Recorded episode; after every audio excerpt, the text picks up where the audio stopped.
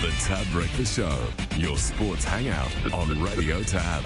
Yeah, Boti, uh, I think I have to give you the right of reply for that opening introduction. I- I'm never that uh, never that rough on you. yeah, this is my right of reply. He's just laughing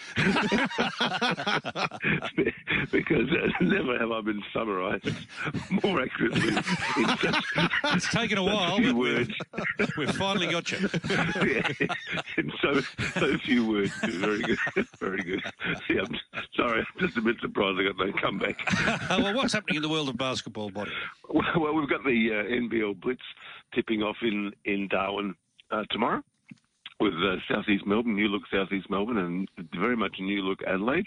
36ers uh, tipping it off in Darwin, and then on Saturday we've got um, last season's grand final was Tasmania and Sydney, followed by uh, Perth Cairns. So there's a chance to see all the teams under one roof because Sunday's games Brisbane Open against New Zealand, and then we've got Illawarra Melbourne. So you, over the course of the next couple of days, you can see all the teams in action, and then the, the tournament continues on uh, through the week, and that leads us into, of course, on uh, next Thursday, a week from now. Um, while most people are having a um, celebrating the the great reign of uh, Queen Elizabeth II, uh, the tip-off will happen for the Women's World Cup in Sydney, where, of course, you know, we're, we're hoping Australia re-establishes itself. The Opals re-established themselves as, as um, one of our preeminent national teams after two Olympics where they've uh, been anything but.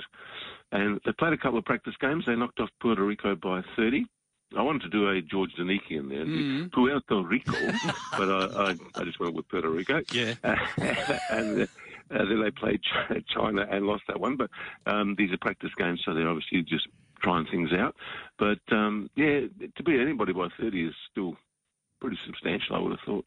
So I think they're feeling good about themselves. Spoken to a couple of the players in the last few days, and the confidence is really high. And, and, and I think the Opals, the Opals have had this really good culture for a long, long time, and it was uh, it came to its peak probably in 2006 when they won the World Cup um, and were the world champions, and then they've been around that silver bronze sort of area for a long time, and then this, I think. During what, what has to be, no coincidence, what would be the Liz Cambage era, Mm. uh, is is during the period where we see the, the culture sort of disappearing, and now they're they're trying to bring that all back, that sort of commitment to the green and gold and, and to winning, and, and just using the boomers and what they did in Tokyo as their template. They've even had Patty Mills come in and, and um, talk to them. I, I just while I think of it, I don't know if you guys are aware, but there's a book out about Patty Mills. Kidding me? Uh, no. Oh, is it any good? Personally, I think it's a Pulitzer Prize winner, but I could be on my own. but but uh, yeah, so, so they're working really hard to to recapture or, or reinvent themselves, uh, go back to what they were, where where you absolutely feel the pride of representing your country. You know, that's gotten lost somewhere. If you can sort of blow off a national camp, training camp to sort of go to a, a rock concert or a festival or something, or go be a DJ, you know, you're not really respecting the fact that you're representing this country. And I think that's that's really the lesson that Patty's uh, reminded them of is that it's it's it's a privilege. You're not entitled. It's a privilege, and I think the Opals have all bought into that. So they're very confident that they, they can uh, they can win a gold medal. And extraordinarily tough group. Four of the um, five other teams in their group are all ranked in the top ten in the world. So there's really not a lot of uh, respite, and they they played one one night after another. There's not a so Mm. yeah, it's going to be full on. I think the home crowd's going to make a huge difference for the Opals.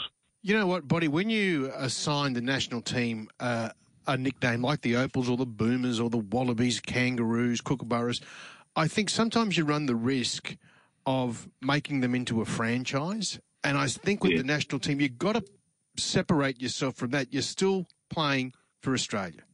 Yes, absolutely, one hundred percent correct. I couldn't agree more, and I think that's that's what's happened is that oh, that's uh, we're playing for the Boomers because the Boomers culture was was pretty awful uh, up until, um, geez, pretty much the arrival of of Joe Ingles and Patty Mills, and that's where sort of these guys that, that were just so proud to be wearing the country's uniform, as as you should be. But that sort of brought that back. That yeah, you need you need to understand that you're representing Australia. We might be called the Boomers, but but we're not a we're not just a separate club. This is the Australian men's basketball team, and and they brought that back. And, and it was interesting because John Rillie, the new coach of the uh, Perth Wildcats, he was an uh, Athens Olympian, and he was also an assistant coach was the Boomers that won the bronze medal uh, last year in Tokyo. And uh, he was talking about the fact that as an assistant coach with Matt Nielsen, who was also a member of the actual team in Athens, they sat there and, and watched this team evolve and go, wow, we had no idea when we were playing. We were nothing like this. Now, the, these guys are so committed to representing their country. That That's the most important thing. Is like they, they thought they had it right, but the culture had been so focused. And so that's what the Opals are, are trying to get back to. Just a quick segue, just for those uh, people following, the, uh, you were giving the, uh, the uh, football, the soccer results. Mm um, just before I came on. Um, you know, those people who always advocate that we should be referring to soccer as football, to them I would just say, um, when you change the name of the national team, which is what we're talking about, from the Socceroos to the Footballeroos, I will, I will agree.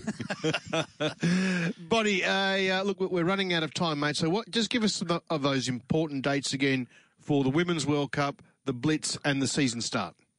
Yep, the Women's World Cup will start next Thursday in uh, in Sydney, which is fantastic. And the, the Blitz is on Friday, and you can watch that if you wish on uh, via Kayo if you want to watch the mm. games and see the, all the teams under one roof. People in Northern Territory that are pushing for an NBL club sometime in the future. This is their chance to go and support basketball, support the NBL, show that there is some interest up there. And Boti Gold Coast Jeff uh, is halfway through your Patty Mills book, and he's loving it. Oh, good well, page 10 already.